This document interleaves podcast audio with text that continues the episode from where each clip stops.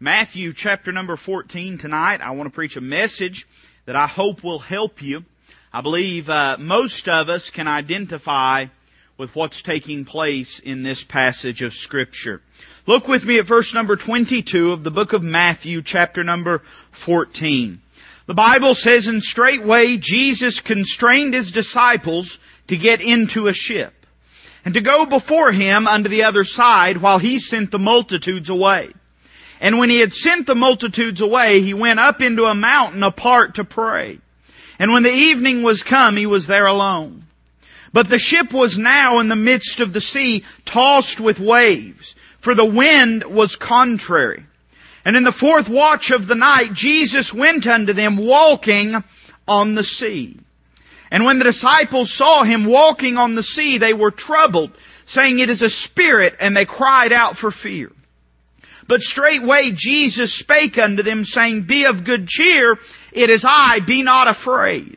And Peter answered him and said, Lord, if it be thou, bid me come unto thee on the water.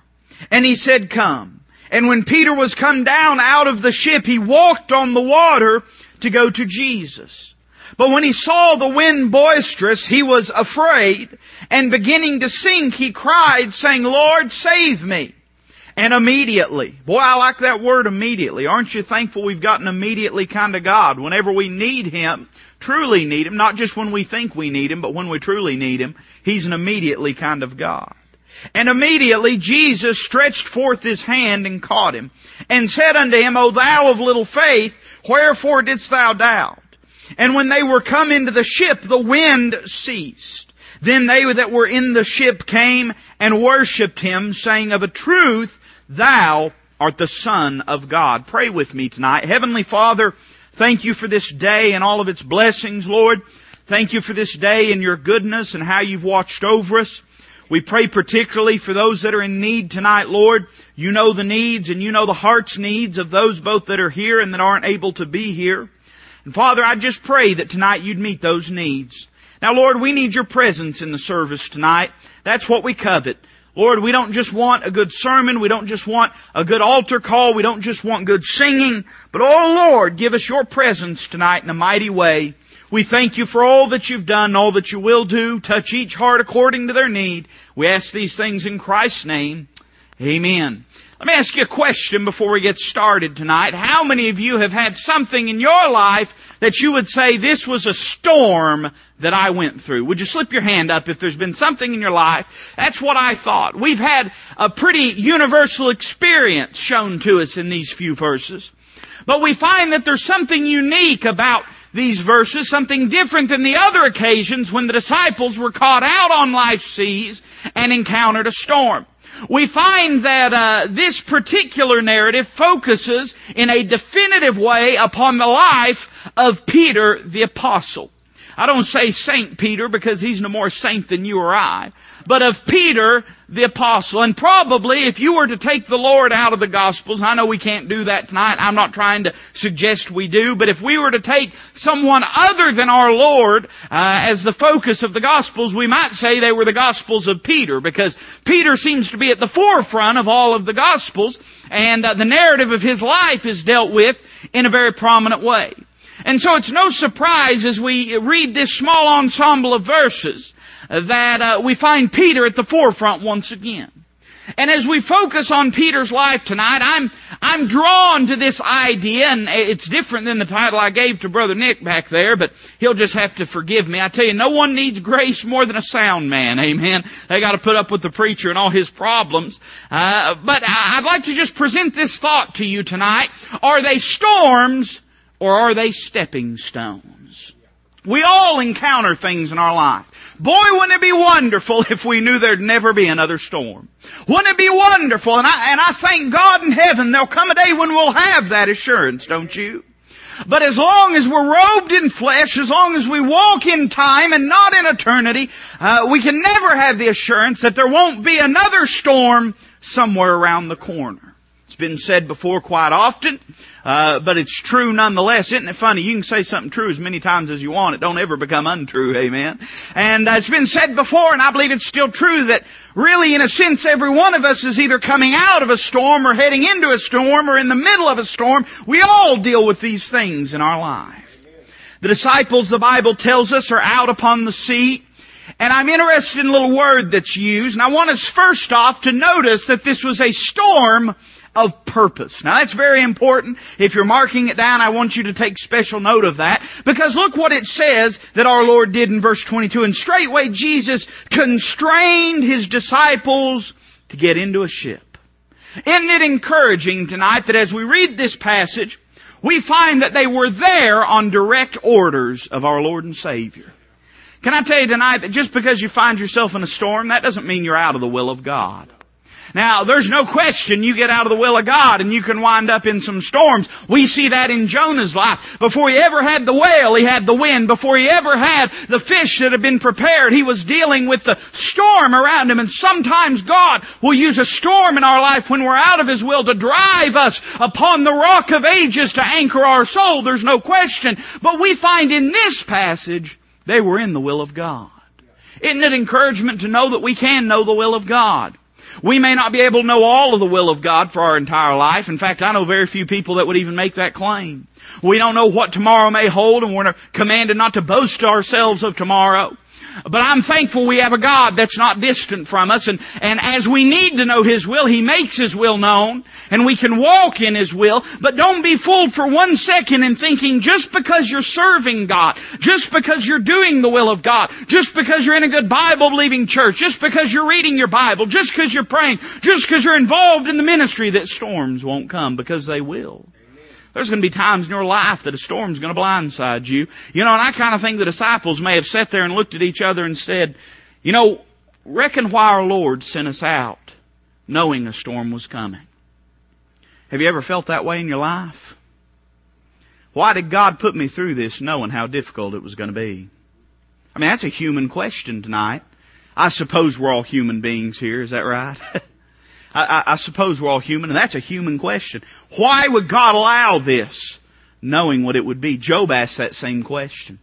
Job cried out to God. Job's greatest trial that he went through was not understanding the will of God. You'll find that was his chiefest complaint. He didn't complain about the bulls. He didn't complain about the children. He didn't complain about the riches being lost. But Job's chief complaint was that here he was trying to serve God and he gets blindsided by a trial.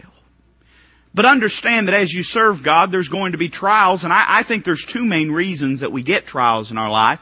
And you can just make a mental note of this. I think one of them, and really I think both of these things are true in and of the same. I think they're simultaneously so in the very nature of the storms that come our way when we're serving God. And one of them is they're designed, the devil's trying to trip us up.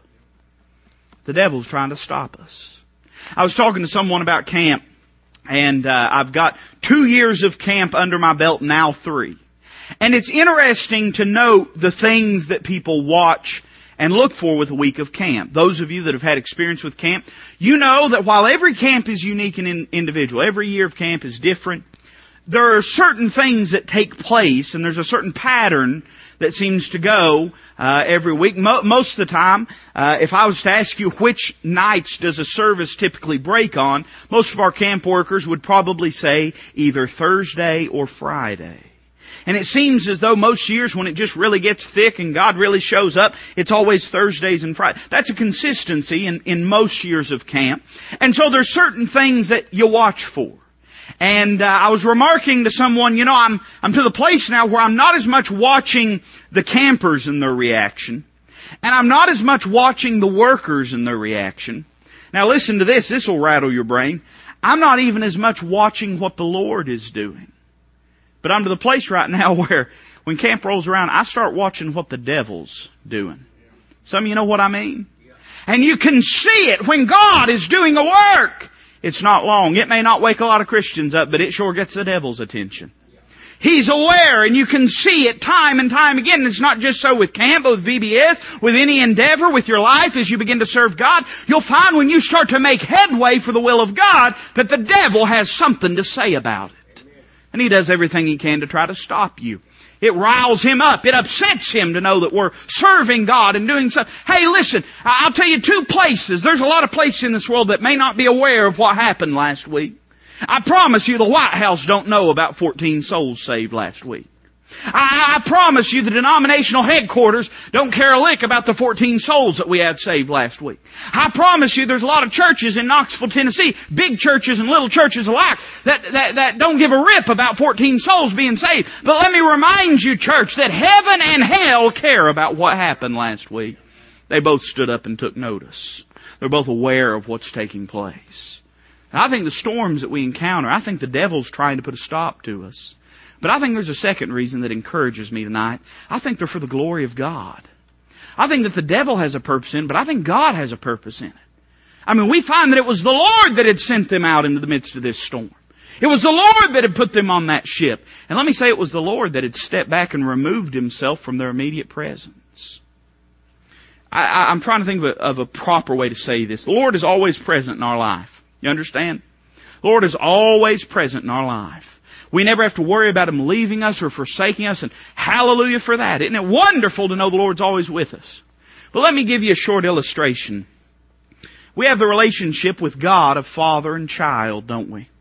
He's our Father, our Heavenly Father. We've been born again into the family of God. Let me ask you something, parents. Do you think it would be healthy if for your entire child's life you were always within their immediate line of vision? Do you think that'd be healthy? Or do they need to learn how to walk knowing that your presence is not far? Do they need to learn how to function understanding that they have some responsibilities and they have a walk to maintain, but knowing that mama and daddy, they're there if they're needed? I'm not talking about getting away from the presence of God. I'm not talking about living daily uh, unconscious of the presence of God. That's not what I'm saying tonight. But but I'm interested in in Psalms 132. The psalmist writes, and, and uh, David makes this statement. He said, "I have quieted myself and behaved myself as a weaned child." Some of you know, and I don't know, they may call us cruel for doing this now, but some of you remember uh, mothers when you were weaning a child that what you'd have to do with that child is you'd have to lay them down into a crib and walk away. And they'd begin to cry and they'd begin to cry and they'd begin to cry. And everything within a mother's heart wants to run swiftly back to that bedside. They were never out of your sight, but you had to be out of their sight. And they had to come to a place where they understood that even when they couldn't see you, you were still present. That's part of the weaning process. We find that such is the case in their life in this storm. Christ removed himself from their presence. I kind of think, and I don't know, the Bible says Christ was alone in the mountain, and I, I have no doubt that he was alone in the mountain, but I think probably up on that mountaintop, he at any time could have looked down and seen that little ship tossed to and fro. They couldn't see the Lord, but the Lord could always see them. Now this is what I want you to get tonight. We go through times in our life and storms in our life when it seems like God's not within a hundred miles of us. And if you haven't been through it, you just wait because it's coming. Don't try to act super spiritual tonight. You just wait because it's coming. There'll be times in your life when you'll pray to a holy God that you have a covenant relationship with by the blood of Jesus Christ. And you'll pray. The Lord hears, but it just don't feel like He heard. It just doesn't seem like He heard. Do, you understand me tonight? Jesus was there. He was present. He was aware. But he was out of their line of sight. They could not see the Lord. That's part of the storms that we go through. They're out on the ship, and I want you to look with me. It says in verse 23, and when he had sent the multitudes away, he went up into a mountain apart to pray. Isn't it interesting?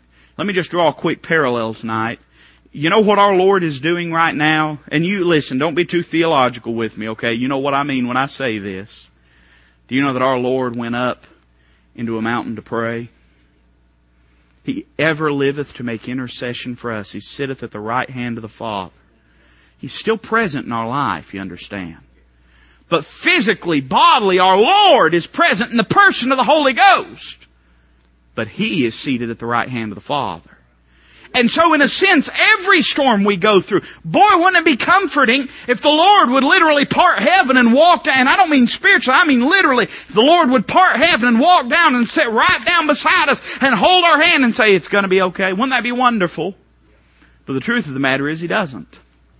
We have the Holy Spirit of God within us that comforts us and guides us and convicts us, and that's the presence of God within our life in a perpetual sense. But the Lord bodily is not going to do that. He's gone up into a mountain apart to pray, if I could put it that way.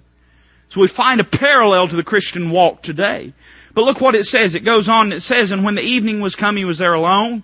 But the ship was now in the midst of the sea, tossed with waves. Now I want you to notice this, for the wind was contrary. That tells me something about this storm, the contrary wind. I don't know if you've ever been in a boat when the wind was whipping up pretty good. And uh, I remember me and Brother Kerry went rock fishing. That's not rock and roll fishing, okay? That's rock fishing. I don't know if you're familiar with how rock fishing is done. Uh, it's it's it, I call it kamikaze fishing, okay? You get in a little John, you can do it with anything, but we got in his little John boat his John boat is about the size of one of them offering plates, okay? And, and it's got a motor that runs off a watch battery. And we get in this thing, we go up to, down to Fort Loudoun Dam. And you all been there, Fort Loudoun, got the big lock beside it and everything? And I don't know what this is about, you understand? I mean, Kerry said, let's go rock fishing. I said, okay. I said, how big are rockfish? He said, that big. I said, let's do it. Let's go. I didn't need to know anything else. I should have asked. Because we get there and, and, and we, we get the boat loaded and we're going up through the, through the, uh, you know, from the ramp and going up. And I said, that's the dam up there. He said, yeah. I said, it looks like the turbines are on. He said, yeah. I said, how's this going to work? He said, you'll see. The way rock fishing works is there's big turbines they kick on at, at, at a hydroelectric dam. And those rockfish sit at the bottom of those turbines, you see. And as the water is churned out, smaller fish are brought right into their path. And so these rockfish, they lay at the bottom there and they just wait. And they just lay their mouth, ah, mouth open and fish just shovel into their mouth and they eat them. And that's how they get the size of like a VW beetle, you know? I mean, they just, they get huge. They don't do anything. And so I said, what are we going to do? He said, okay, this is how it's going to work. And I saw other boats doing it and I thought, I hope that's not what we're about to do. He said, yeah, we're going to do that. When you're rock fishing, you open that motor wide up. I mean, wide open. Go hard as you can at those turbines till you're on top of them. You cast over the turbine and then you let the current just float you back.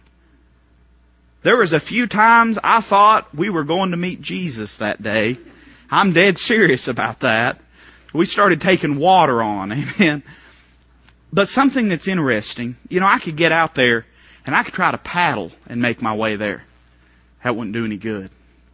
And it, I, I, I could get out there and really his, his little motor almost wouldn't even get us there. You understand? We got, we about got ran over several times. We were in a place where the water was contrary to us we find that the disciples were in a place where the wind, and because the wind was, the water was, was contrary to them. There wasn't a thing they could do to change their circumstance. There's storms we go through in life that tries we may, we can't, we can't fix them. We can't change them.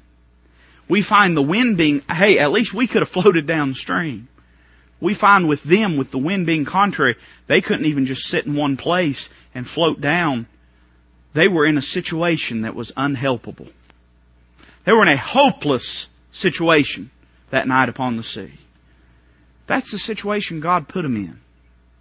Far be it from us, Christians, to shake our fist at a holy God and say, Lord, you don't know what you're doing in my life. I don't know where, and I guess we got it from the health and wealth preachers, but somewhere along the line we've got this in our head that being a born again Christian means never facing difficulty that being a born again Christian means having total control when it's the exact opposite. Being a born again Christian is having no control and being in God's control. It's not self-control, it's spiritual control. We find in this situation that they were hopeless. I like what the, I like what verse number 25 says, and in the fourth watch of the night, Jesus went unto them. You say, why in the fourth watch? Because the third watch wasn't time. Second watch, it wasn't time. The first watch, it wasn't time. You know God's on a timetable, but it's His timetable. Not our timetable. That upsets a lot of people, and I understand that. It upsets the flesh. There ain't a single one. How many of you, your pet peeve is being late? Slip your hand up. Can't stand it. Amen. So the others of you are the ones making them late. Amen. you know, we don't get to set God's timetable. That's Him. He makes that timetable. He makes those decisions. In the fourth watch of the night, Jesus went unto them. Now notice what it says, walking on the sea. And when the disciples saw him walking on the sea, they were troubled, saying, It is a spirit, and they cried out for fear. But straightway Jesus spake unto them, saying, Be of good cheer, it is I, be not afraid. And Peter answered him and said, Lord, if it be thou, bid me come unto thee on the water. And he said, Come. And when Peter was come down out of the ship, he walked on the water to go to Jesus. We see a storm of purpose, but we see the steps of Peter. I want to say several things about this in rapid succession, so please listen carefully. There's about three things that I see about this storm that had a positive effect. And you know, most of the time, if we'll pay attention to the storms in our life, we'll see that they have a positive effect for the glory of God and for the good of the person involved. Most of you could look back over your life and think of things that seemed like a real mess at the time and look back and say, glory to God that it happened that way. Because if it hadn't happened that way, I wouldn't be where I am now. I want you to notice a few things. I want you to notice that first off, it took the storm for Christ to show up in a special way. Christ showed up in the midst of the storm. You know, sometimes it takes a storm to get us to the place where we really want Him to show up. We don't hear any complaints from the disciples when our Lord said, I'm going away into a mountaintop to pray. Now you say, well that's not unusual, preacher. He was the Lord. They obeyed Him. Yeah, about as much as we do today. and we find usually that when our Lord was going somewhere, the heart's cry of the disciples was always, Lord, take me with you. Let me go with you. But it took the storm this time to give them a real desire for the presence of God. I think about Habakkuk in the Old Testament. Most of us are familiar with the book of Habakkuk because of the revival themes in it. Lord, will thou not revive thy work in the midst of the years, revive thy work? But if you study the book of Habakkuk, it's not as much about national revival or ecclesiastical revival as the book of Habakkuk is about personal revival. And you'll find something interesting as you start in the book of Habakkuk and you read in chapter number one, Habakkuk is very, very critical of the circumstances around him and consequently critical of God. He's looking around and all these famous revival verses that we're all familiar with. Uh, Habakkuk, what he's really saying is, Lord, how come you aren't doing more? Lord, how come you aren't showing up? God, how come you're allowing them to blaspheme your name? How come you're allowing them to sin and to commit iniquity? Lord, why aren't you doing something? We find in verse number, chapter number two that Habakkuk goes into a very dark time and he begins to do a lot of soul searching. The Lord didn't show up like Habakkuk expected him to. But if you go to chapter number three in the book of Habakkuk, you'll, you'll find interestingly enough that Habakkuk is no longer looking for God to do a great work. At this point, because God's been gone for so long, Habakkuk is just looking for the Lord. Can I tell you tonight, there's a difference between looking for the blessings of the Lord and looking for the Lord of the blessings. There's a difference between coming to the house of God. You remember uh, Jacob, when he came back to Bethel, you know what he called it? He called it, he had first called it Bethel, house of God.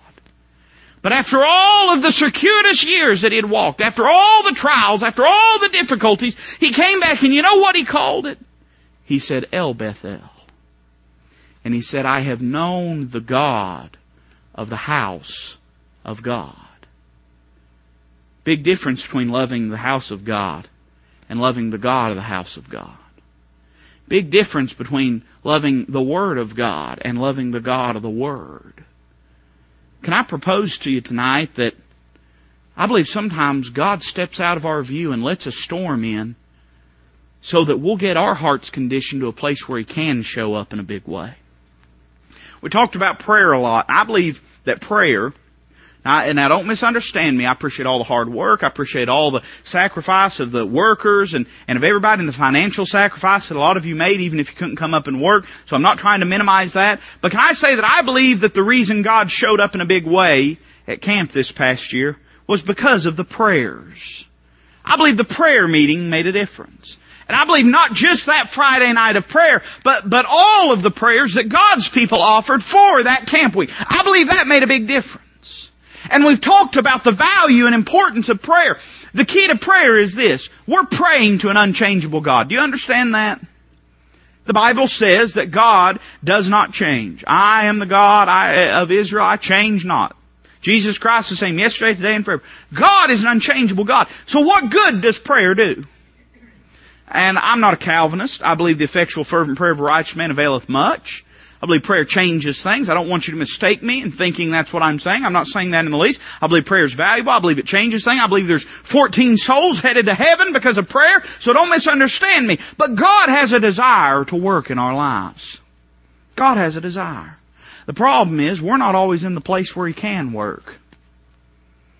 God wants to bless us, but when we have sin in our life, and let me say, sometimes God blesses us even when our life ain't what it ought to be. But God wants to bless us in a particular way. But when we have sin in our lives and He blesses us, how many of you, you, uh, you uh, whipped your kids when they did the right thing and you bought them ice cream when they did the wrong thing? Any of you? Any of you? How many of you, when your kid told a lie, you gave him a quarter? Any of you? No, you see, you understood that you can't condone and you can't bless bad punishment or else they'll never learn how to do right. God's the same way in our lives. God has a desire to bless us. God has a desire to move in a mighty way. God has a desire in the fourth watch of the night to show up in our life in a particular way. But sometimes if the storm doesn't come, our heart can't be in the place where He can show up. Just can't be we see that the Lord showed up and He came walking on the seas. Don't care what your problem is, God's got it under control. Been said before. Old songwriter wrote about it. I, I was listening, I, the McKameys, I guess the other day, was singing about under His feet.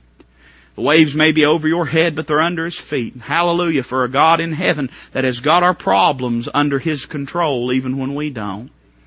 We find that the Lord came walking on the sea and I find something interesting. I want you to notice that the storm provided an opportunity for Peter to step out to the Lord. In fact, we find that the very storm that was threatening him became the stepping stones to a closer walk with Christ. What are you using those storms for in your life? What are you using them for? Are, are you one of these that you just float around and get dashed against the rocks and come out of the other side and say, well, thank the Lord for protecting me? Or are you using it as an opportunity to walk closer to the Lord? Is it, hey, when those storms come, does that drive you to your prayer closet? Or does it drive you to complaining? When the storms come in our life, does that, does that drive us to God's Word to seek an answer and a comfort for the soul? Or does that drive us just to discouragement and we put our Bible away and say, I'll read it on some other day?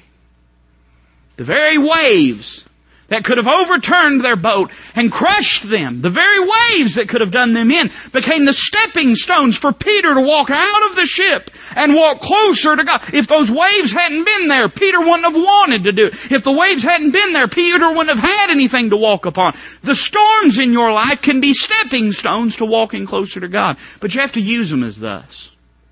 I don't know how many men were in the boat, but let's just say, because it makes sense, Ralph, that there was 11 other men in the boat. We might assume all 12 disciples were in there. We don't know. There was 11 other men that stayed in the boat.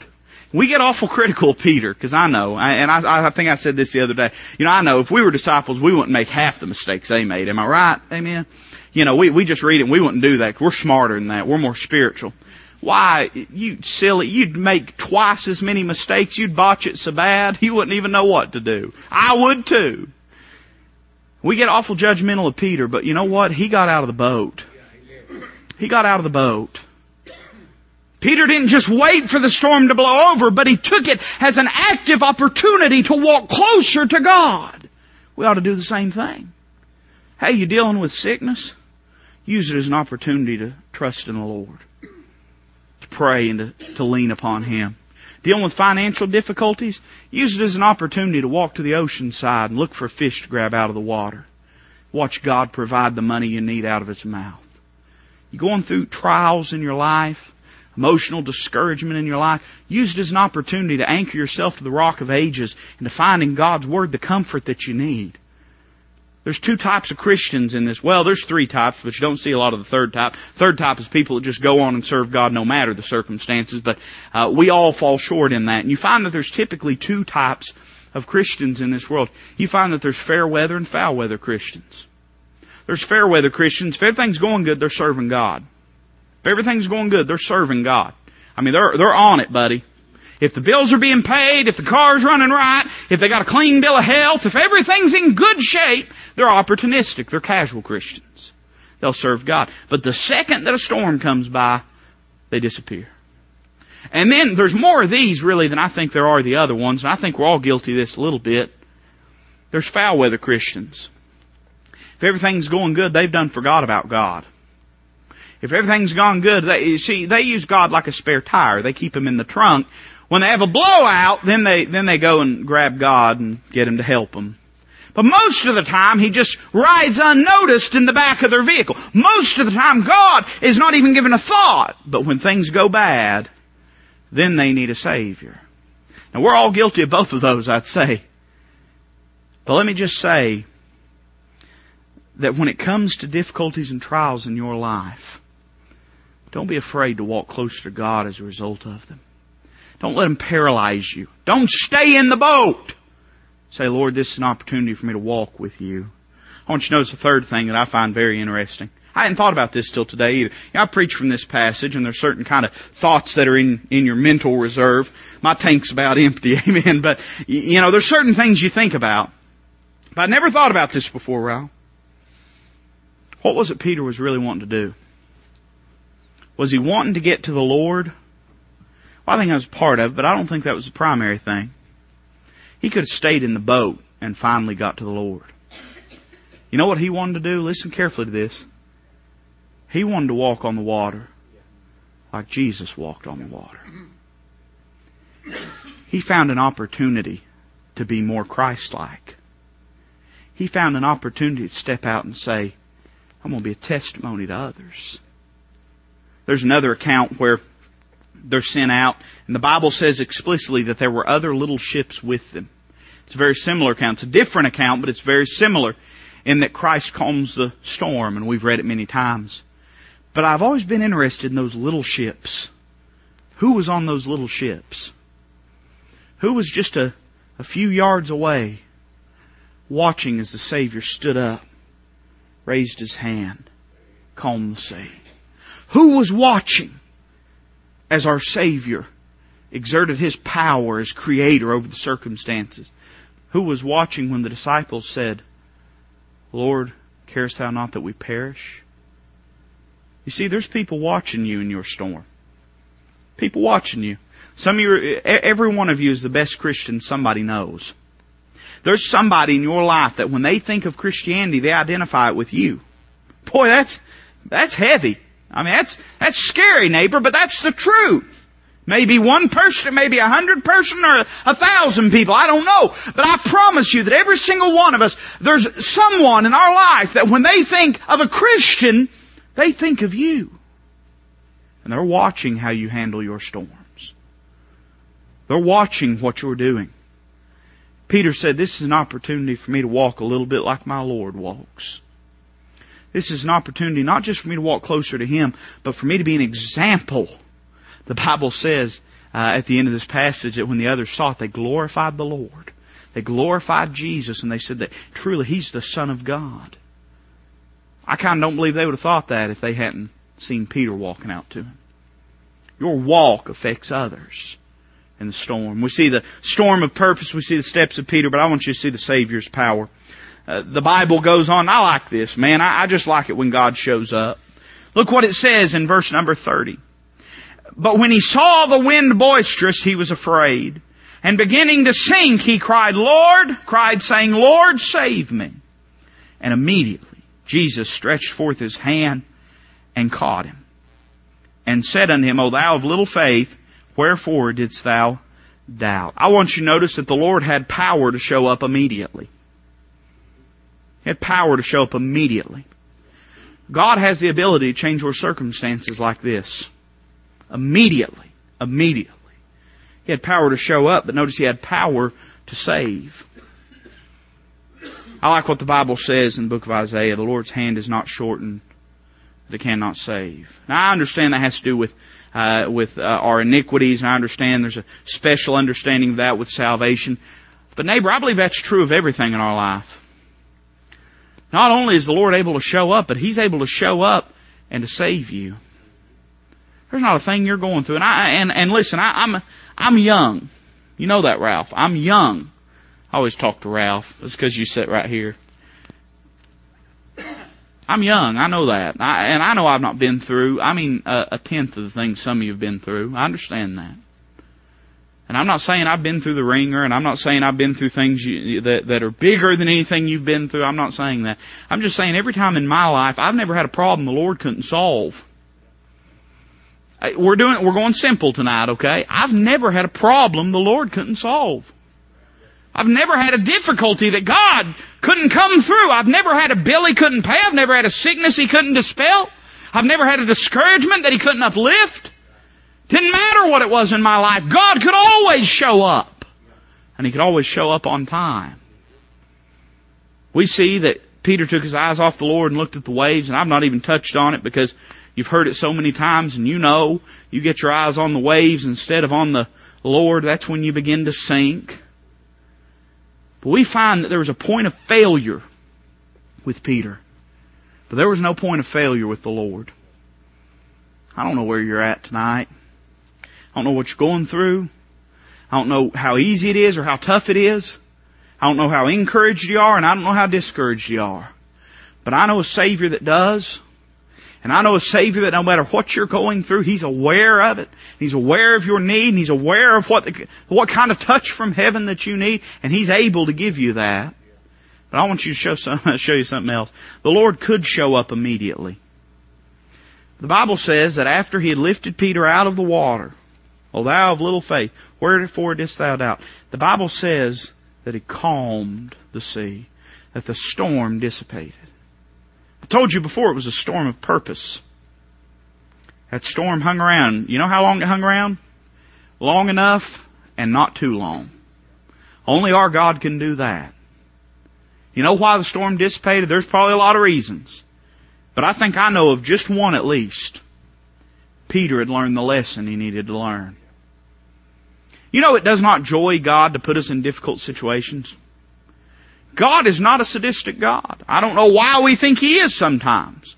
God puts us in difficult situations, but never without purpose. We find that when the storm had served its purpose, it dissipated. It dissipated. I think it'd do us all a lot of good, and I don't mean to be judgmental. Far be it from me, because I don't know what is going on in your heart and life. But I know for my life, when there's a storm that won't go away, you know what it encourages me to do? It encourages me to pray to the God of heaven and say, Lord, is there a lesson I haven't learned yet? Is there something I haven't got a hold of yet, God? Is there something that I just haven't grasped? God, is there something I haven't listened to? Is there something you're doing in my life and I've just not seen it yet? When Peter learned his lesson, the storm dis- that doesn't mean that your storm is going to go away if you go to an altar. It doesn't mean if you pray and, and wave a white flag or surrender and say, Oh God of heaven, just help me tonight. That doesn't mean your storm's going to go away. What it means is this, that God's not going to put you through anything except what's for your good and His glory. Amen. He's not going to, neighbor, I am convinced that not one raindrop fell that wasn't needed for the glory of God that night. And I'm convinced that not one second passes in your storm but what God is doing something in your life and in my life. Tonight, the storms that you go through, are they, are they just storms? Are they sinking you? Or are they stepping stones? Is it an obstacle to prevent you from a walk with God or an opportunity for you to step out and say, Lord, I don't know what you're doing, but I know you're doing something. And God help, help me to use these difficulties as a stepping stone, as a bridge to walk closer to you and to walk more like you in front of those that are watching.